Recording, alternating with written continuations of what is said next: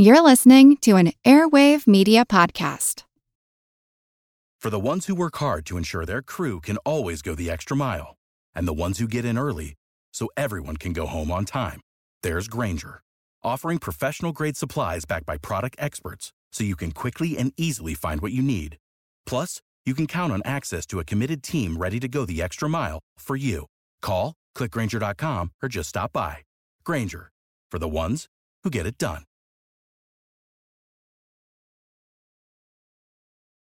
Did you ever hear the story of the bearded, sandal wearing weirdo, the one that the conservative stalwart of the Supreme Court defended, and the member acknowledged as one of the liberal lions attacked?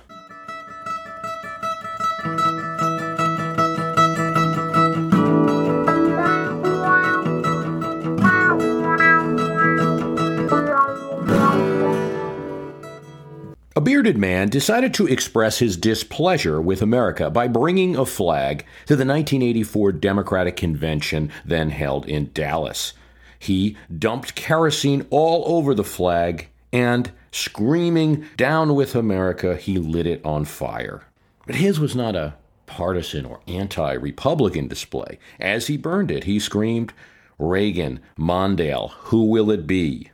Either one will bring World War III. Shocked witnesses to the event. One of them recovered the pieces of the burnt flag and gave the remains a full military burial. The state of Texas was not amused by Gregory Lee Johnson. They prosecuted him for flag burning. Johnson and his lawyer, William Kunstler, and the ACLU took the case to a series of courts and eventually to the Supreme Court of the United States. Two justices, both considered heavyweights on the court, considered the case at this time. John Paul Stevens condemned the action, and Antonin Scalia ruled that Gregory Lee Johnson could not be prosecuted. Scalia said it was never enjoyable to side with bearded, sandal wearing weirdos in his decisions, but the Constitution says that kind of speech is protected. And as Scalia says, if you do it the old way, you sometimes have to rule on things you don't like. The old way Scalia refers to is his originalist or textual interpretation of the Constitution. John Paul Stevens felt that the flag, the American flag, was a unique symbol. Also, that Johnson's conduct was being prosecuted, not so much an act of speech. In this case, we see the styles currently in battle in the court of today. Stevens, non ideological, liberal on some issues, most of the issues facing the court now, conservative in a few others, flexible, practical, concerned with the effects of law, concerned with the details of cases, less concerned, although not entirely unconcerned, with what founders had written long ago. Scalia concerned with reading the words of the Constitution, one that made free speech, as in the First Amendment, a pure command. Stevens just announced that he would retire. The fourth longest serving justice. A justice who, think about this, is only one justice removed from Louis Brandeis, who Woodrow Wilson appointed. See, John Paul Stevens was picked by Gerald Ford in 1975 to replace William O. Douglas, a veteran liberal on the court, discoverer of the privacy possibilities in modern constitutional law a man who said that the environment should be entitled to legal representation, who threw out a ban on the Communist Party, the longest serving justice ever, William O. Douglas, appointed by FDR. He left the court in 1975 after suffering a stroke. He tried to work through his disabilities and simply could not. It was William O. Douglas who replaced another long serving justice, Louis Brandeis, in Stevens' career, he has seen seven presidents, as many as Douglas did Ford, Carter, Reagan, George H.W. Bush, Clinton, George W. Bush, and now Barack Obama. Born in 1920, always had an interest in the law, went to law school, served in the Eisenhower administration, became a well known antitrust lawyer. He clerked with Supreme Court Justice Wiley B. Rutledge not one of the better known justices. He served just a short time on the court in the 40s. Rutledge was the only significant law school dean, a dean at the University of Iowa, who actually supported Franklin Roosevelt's court packing plan when it was announced. FDR remembered, and six years later he put him on the court. Rutledge did not have that many significant decisions.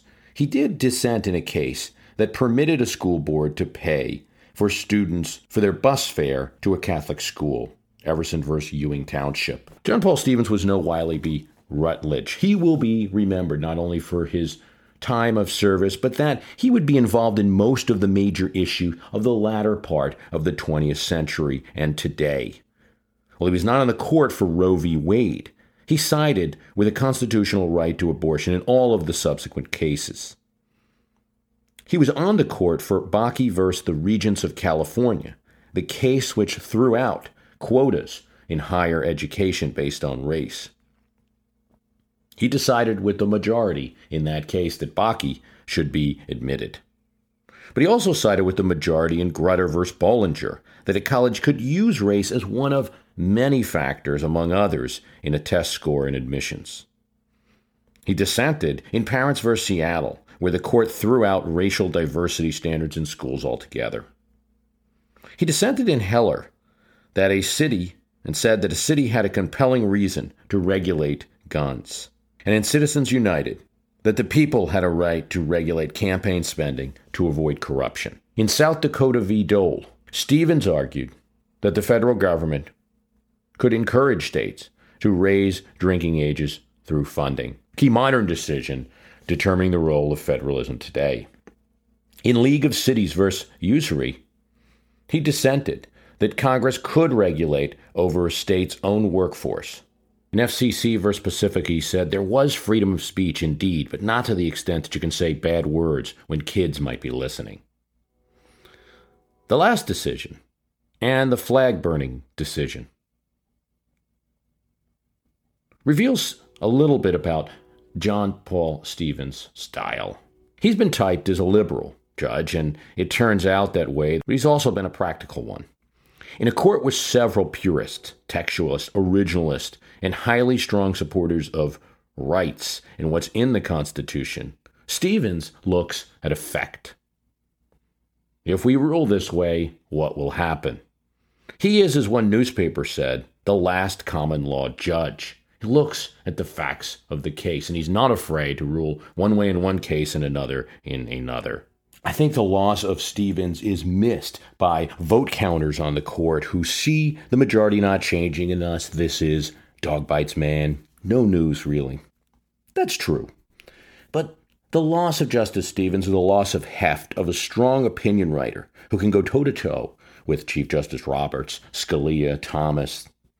In the Bush v. Gore decision, where the Supreme Court reflected the division in the country, Stevens wrote the dissenting opinion. The court had said that by picking different methods to recount in different counties, and accepting those recounts. The Florida Supreme Court was violating the 14th Amendment rights of voters.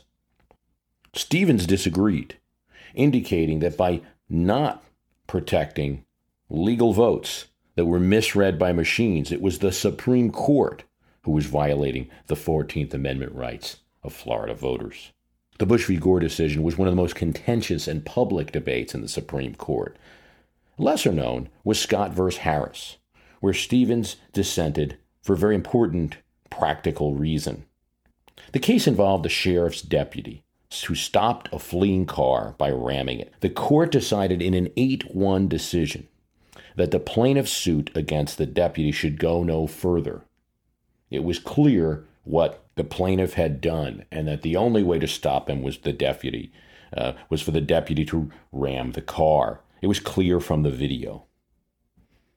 Deputy's actions did not amount to excessive force.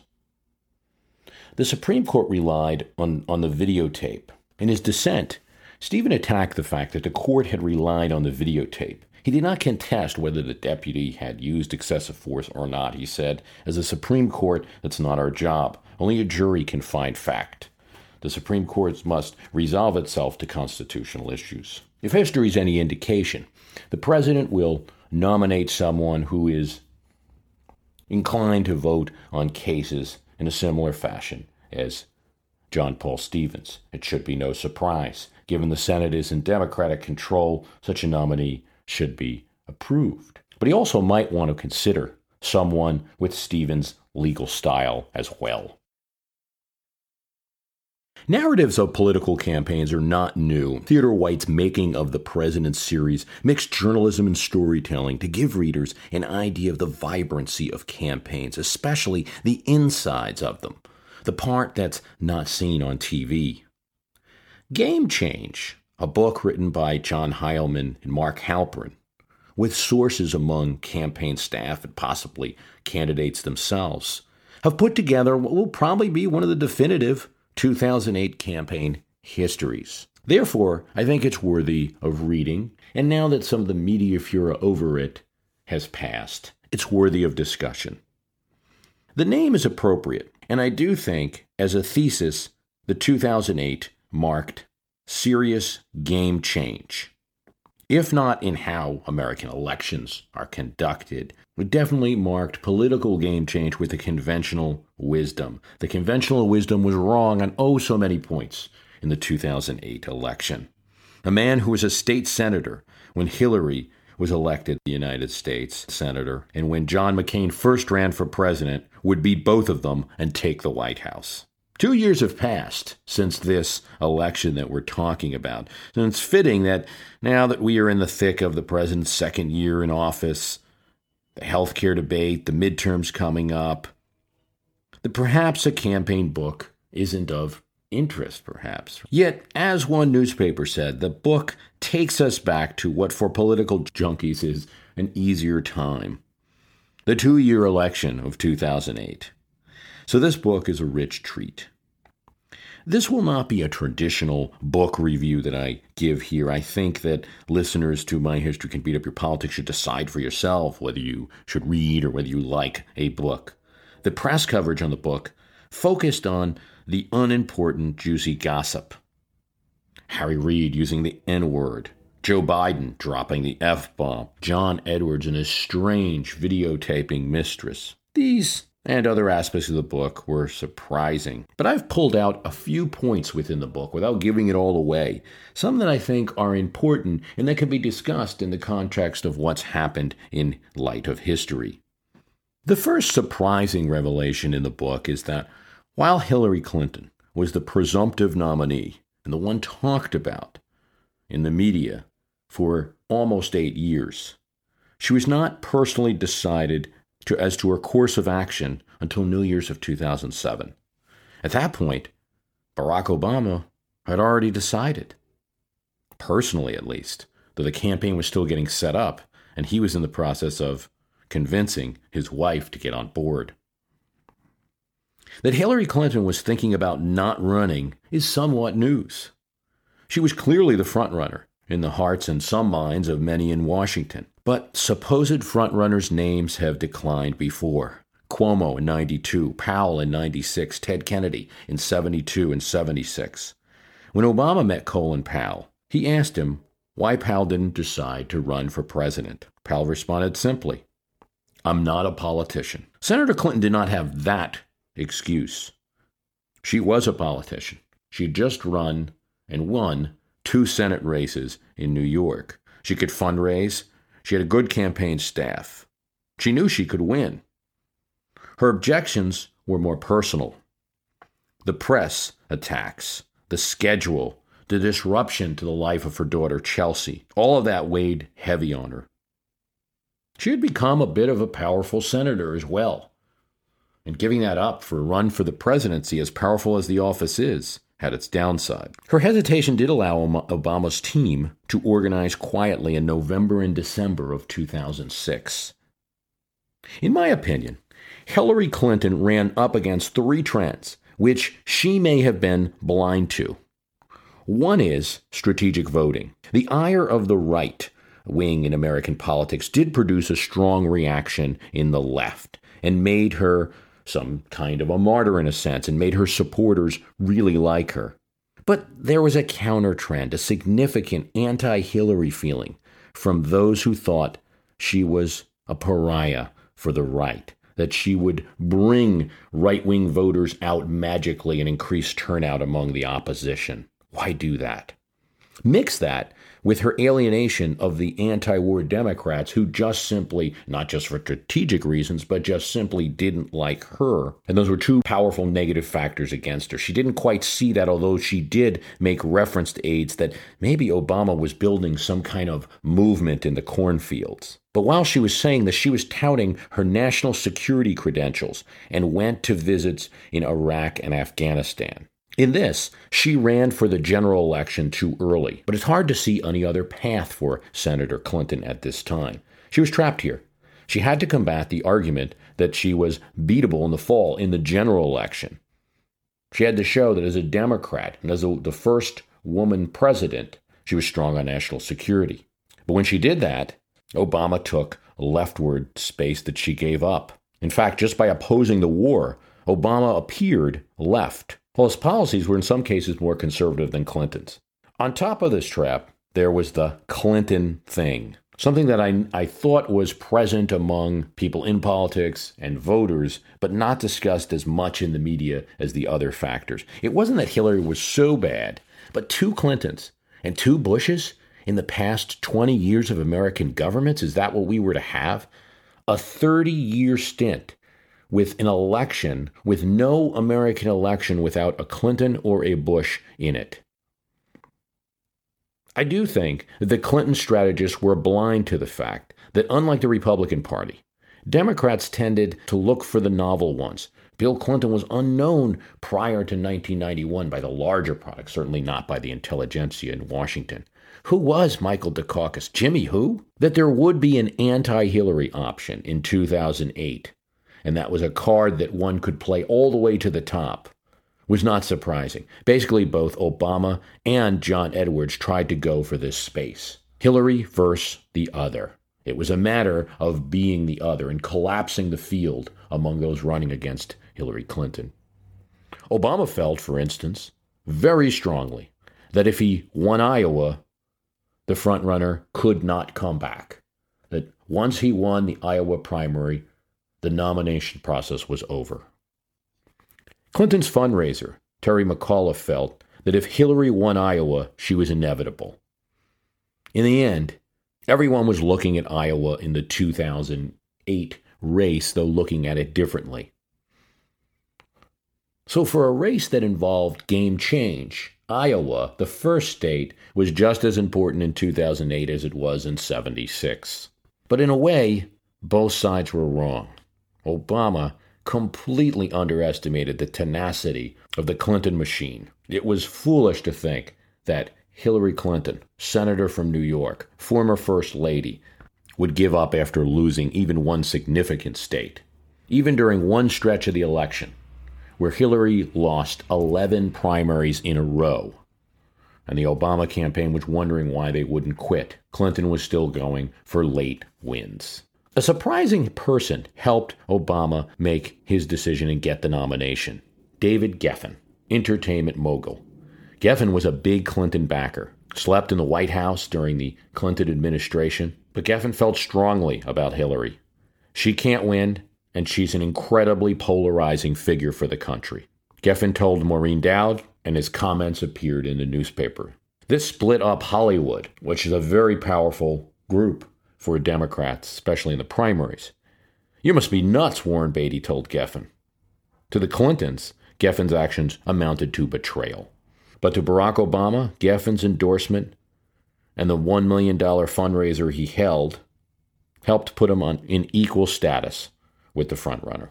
The other mystery helper, apparently, was Harry Reid, majority leader of the Senate, who very early on, according to the book, called Barack Obama into his office. Barack Obama, who hadn't been the best team player on the Senate, probably figured he was going to get a lecture. But Reid simply said, Look, you're not really cut out for being a senator. You need to run for president, and you need to take on Hillary. Like many others, Reid was afraid Hillary would be polarizing and that she would lose. A historical parallel to all this might be when Richard Daley, the powerful Chicago boss, close to indictment in 1976, but still a power broker. Uh, three of the last four Democratic nominees, Kennedy, Johnson, and Humphrey, and helped them get the nomination, though he didn't support George McGovern, he decided to get behind the Georgia governor, Jimmy Carter. And that was a big factor in Carter's rise, winning the Illinois primary, and staving off any kind of stop Carter movement during the convention. Now, on page 227 of the book, there's a surprising minor thing that I learned. The antipathy for a Clinton political empire, as I discussed, whatever the popularity of Bill Clinton among Democrats, would really manifest itself in South Carolina. Challenged by a heckler, Bill Clinton, speaking on behalf of his wife, lashed out at candidate Obama. The backlash from a former president attacking an up and coming African American politician helped President Obama to win South Carolina. But the backlash also annoyed Clinton. The Clintons had always worked hard in the African American community, and he felt that the attacks were unfair. The media was siding with Obama all the time. He had a surprising friend, according to Game Change President George W. Bush. The two, according to the book, talked all the time. And when 43 was bored, he would call 42 to chew the fat. The conversation went something like, Hey, buddy, I know you're coming under attack. The president consoling the former president after the South Carolina events. Clinton treated him to a tirade, which Bush patiently listened to. Presidents talk to ex presidents, we know this. Gabber Clinton talked to Bush's father all the time, H.W. Bush. He talked to Gerald Ford sometimes. He'd call Jimmy Carter probably less than the Republican presidents, and he talked to Nixon quite a bit when he was still alive during Clinton's first year as president. LBJ called Truman frequently, and he called Eisenhower and talked to him. Eisenhower talked to President Kennedy. It's likely, it's likely that President Obama is talking to Bill Clinton on various issues, talking to George W. Bush on various issues, and Jimmy Carter on some issues. It's a job presidency that few people have. Only people who have the job know what it's like.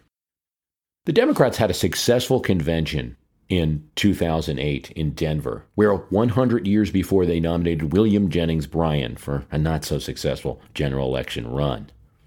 Not a hitch this time, but for that reason, it might have also been boring even though Obama made his acceptance speech in a stadium, a rock concert like arena. And so maybe it shouldn't be surprising that in the next morning after Barack Obama's acceptance speech, any convention bounce was erased by the shocking news. John McCain had picked Sarah Palin, governor of Alaska.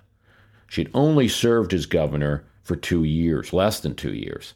It is surprising, and was surprising, that John McCain chose Governor Palin. What should not be surprising is that John McCain's VP pick was shocking. The plan of the McCain campaign had always been to shock the world with the VP pick. They knew that in terms of media attention, in terms of supreme buzz, they were getting beat every day by Barack Obama. McCain's campaign was boring, and the pick needed to be unconventional to change the political landscape, despite whatever had been talked about in the media, according to the book. McCain did not even consider Tim Pawlenty, did not even consider Mitt Romney, Charlie Crist, the governor of Florida, Mike Huckabee, none of those people. He wanted a shocking nominee. And who he really wanted was Joe Lieberman. Democratic senator from Connecticut, former vice presidential candidate in 2000. When Joe Lieberman appeared in campaign events for McCain during the Republican primary in New Hampshire and South Carolina, Lieberman justified it because none of the Democrats running for president had asked him to campaign. McCain developed a respect for him. Still, Lieberman was very surprised when an aide called him and said he may be on the short list. He doesn't have to do that, Lieberman said. The aide told Lieberman he was serious. Well, Lieberman said, if he's serious, I'll be happy to go forward. And so you almost had it. Shocking historic event. The first time, really, since the modern political parties have been established, where a former vice presidential nominee of one party would be running on the ticket with another. You can go back to the example of John Calhoun, who sort of ran, uh, served under for vice president under uh, John Quincy Adams, and then Andrew Jackson. So, in a sense, uh, ran under two parties, the National Republican and the Democrat. But John Calhoun really didn't change his positions or his take on things, and ended up feuding with uh, with Jackson. Just wasn't the same type of party system back then. It's really never happened and would have absolutely been shocking. Lindsey Graham, a chum in the Senate with Lieberman, senator from South Carolina, was so eager that he let the story leak. Talking to a group of conservatives, he ran it by them. The response among the right of the Republican Party was outrage. If the McCain campaign does that, they will have destroyed the Republican Party. They cannot make the nomination with that level of outrage. Lieberman's positions on Iraq, though it might be supportive of the Republican Party and the Republican president, could not erase his positions on domestic issues and abortion. Historically speaking, McCain was enthusiastic about the choice of Governor Palin. He never publicly gave anything but support for her. He was pleasantly surprised by the initial boost in the polls the campaign got from picking her. And and this I must say I am somewhat happy to see. He still continues to appear at rallies at her and say positive things about her. Now, this is because this is a trend that I've noticed over the years. Joe Lieberman was chosen by Al Gore. Al Gore did not endorse him to president for president in 2004. John Edwards was picked by John Kerry. John Kerry did not endorse John Edwards in 2008. You know, isn't it logical when you choose a vice presidential nominee that you have great respect for that person? They should be somebody you'd be thinking about endorsing later. So I guess it's just good to see consistent support for one person from John McCain. I don't know what he'll do in the election coming up.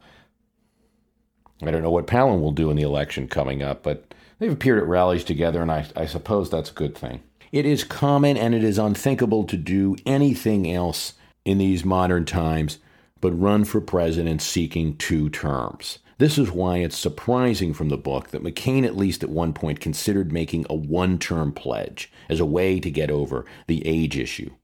He agreed to it, then he dismissed it. But the idea proposed by his campaign staff was that he would serve one term, fix the problems of the nation without political considerations, and then go home.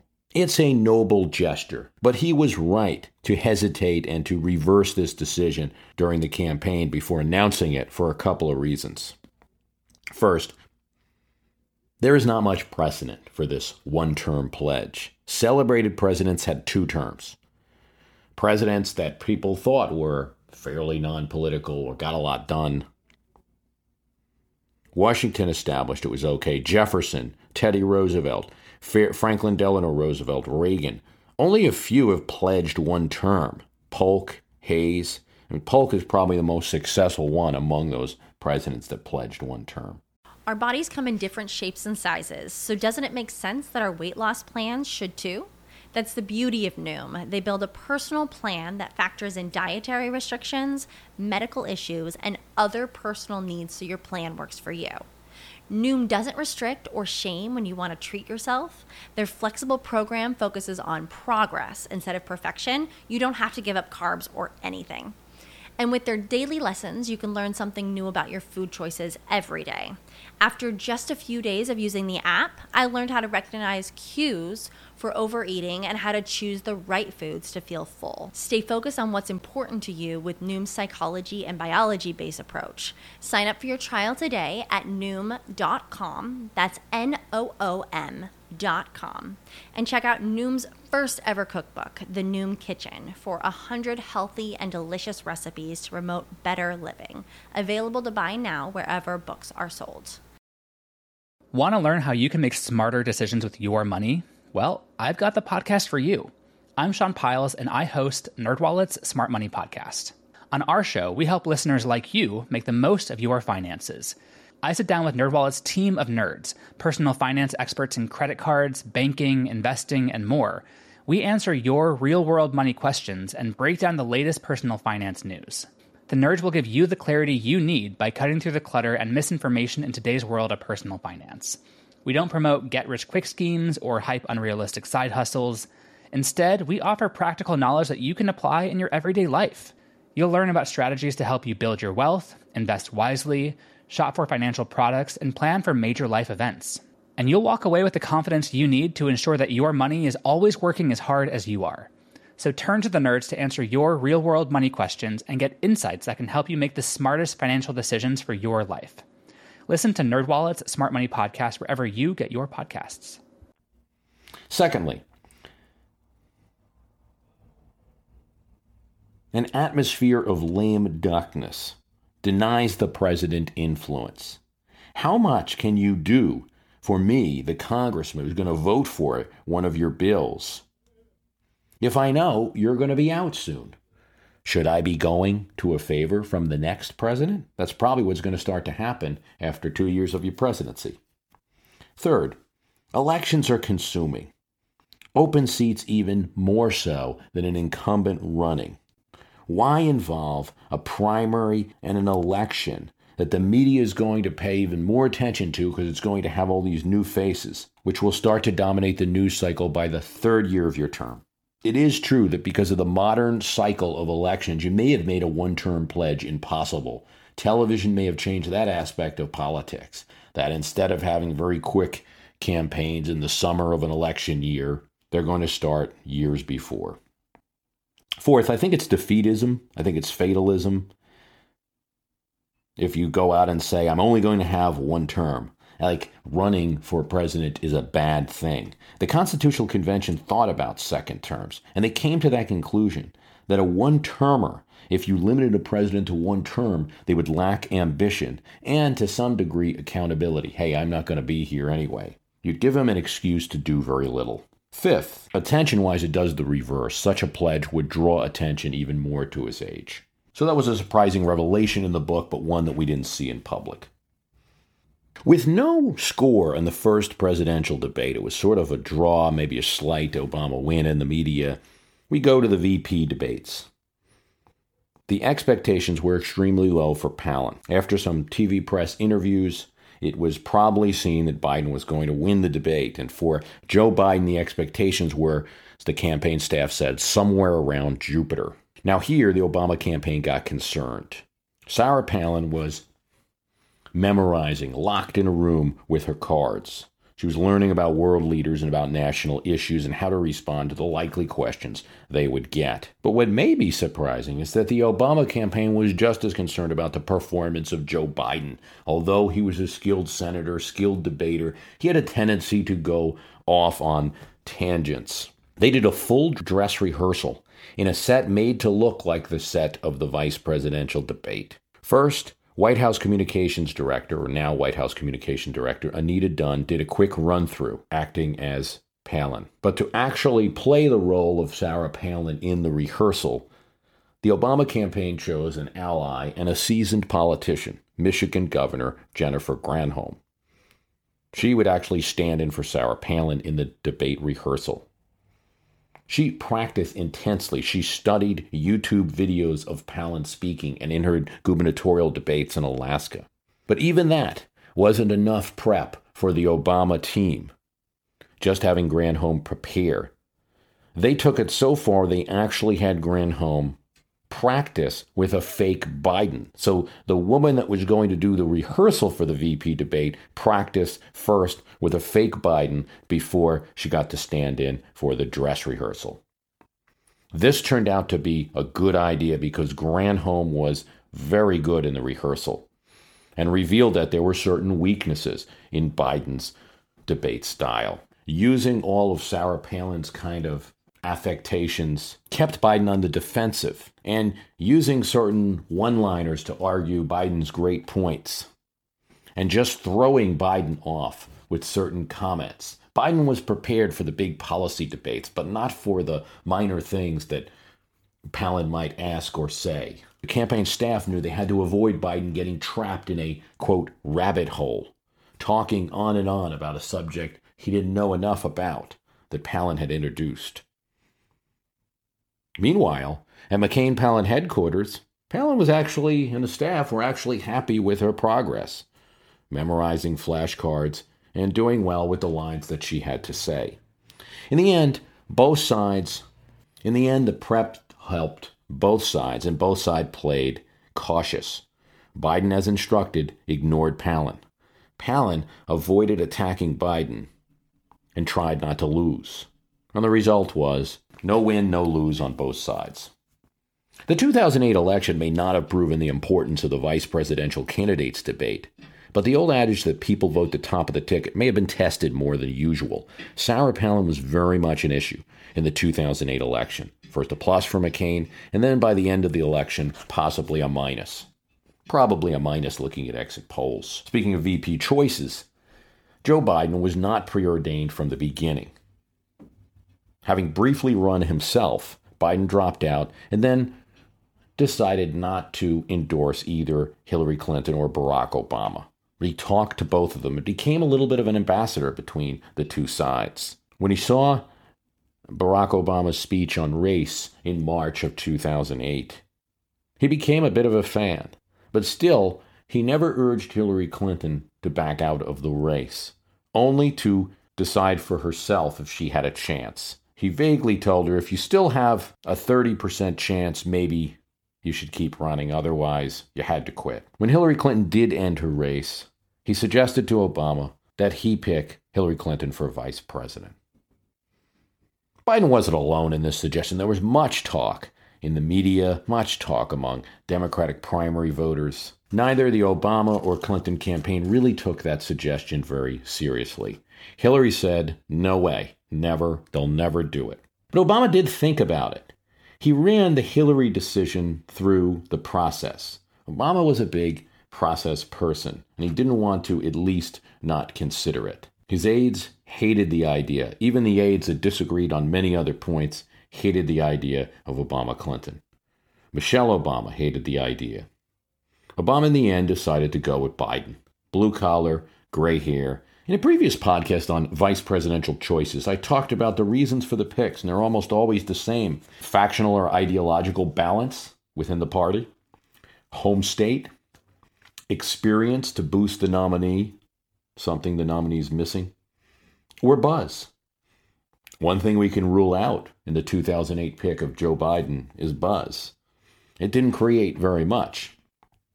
In terms of a home state, Delaware can be ruled out, although it is said that he may have helped in Pennsylvania a bit, being originally from that state and with Delaware sharing a media market with Philadelphia. Did he offer experience? Of course he did. And he offered the perception of experience, though it's not clear that Barack Obama felt he needed you know, such great advice. And the two didn't exactly get along well in the Senate. Biden certainly represented no particular faction within the party. It was a safe pick. In fact, the book reveals that John McCain was relieved that there was no Obama Hillary ticket, as was the McCain staff. The buzz that that would have created would have drained the energy out of the media. And since we now know what McCain was planning a serious VP pick that would shock the world. I think it would have had less impact picking Governor Palin or even picking Joe Lieberman if Barack Obama had announced Hillary Clinton. Well, good for Joe, McCain said to his aides, but Obama's never going to get a word in edgewise. McCain knew Biden well working in the Senate. What would President Obama's administration be like if Hillary Clinton, instead of being his main foreign policy representative traveling throughout the world, was the main domestic player as vice president, helping to push through his health care reform? Would she have pushed for a more aggressive health care reform bill? Would the campaign actually have been easier, as McCain and McCain's staff thought, if it was an Obama Clinton ticket? Would there just have been other problems later in November? These counterfactuals are very difficult. We'll get back to the politics of today in future podcasts, but I did want to treat you to a little timeward trip to the 2008 election. Not too long from now, we'll have another round of primaries starting. I want to thank you for listening. Website's myhistorycanbeatupyourpolitics.com, Facebook site where you can comment I wanted to announce that we had a My History Can Beat Up Your Politics listener who puts out the Masked Liberal podcast. And He has interviewed me. We talk about a wide range of subjects, particularly the health care bill, how President Obama rates among other presidents, who would I would have most liked to see be elected president who wasn't. So we answer those questions. It's the Mass Liberal podcast. Uh, you can find it on iTunes. I also have a link to the interview on the Facebook site. So I've been interviewed on the conservative show, Solid Principles, and now on the Mass Liberal. Been interviewed on Al Radio, College Station. If anybody else has a podcast, you know, I'm trying to help out other podcasters. This is a very important media form. Nobody controls this. Got to help each other out. happy to do interviews where I can. I want to mention about the archive. It's $9.99 still. It's about to change to $14.99 shortly. Do encourage you to purchase the archive now uh, if price is your motivation. There's a great deal of material in the archive. One of the things you might find surprising is I actually use the archive myself. I'll go back and listen to old episodes, and I don't quite remember everything. I don't have all of this knowledge in my head. I research things and then record and put it away. I've been doing this since 2006, so I'm actually finding myself going back to the archive and now using it as my own sort of library to bring something up that's occurred so I think you could benefit a lot from it too. So many of the things we discuss are, are covered in there. And I want to thank you for listening.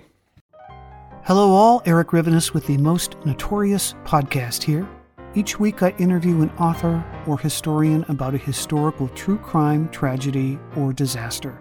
Subject matter ranges from gunslingers to Gilded Age murder to gangsters to fires to pirates to wild prison breaks. My guests bring their incredible knowledge directly to you. Please subscribe to Most Notorious on your favorite podcast app. Cheers and have a safe tomorrow.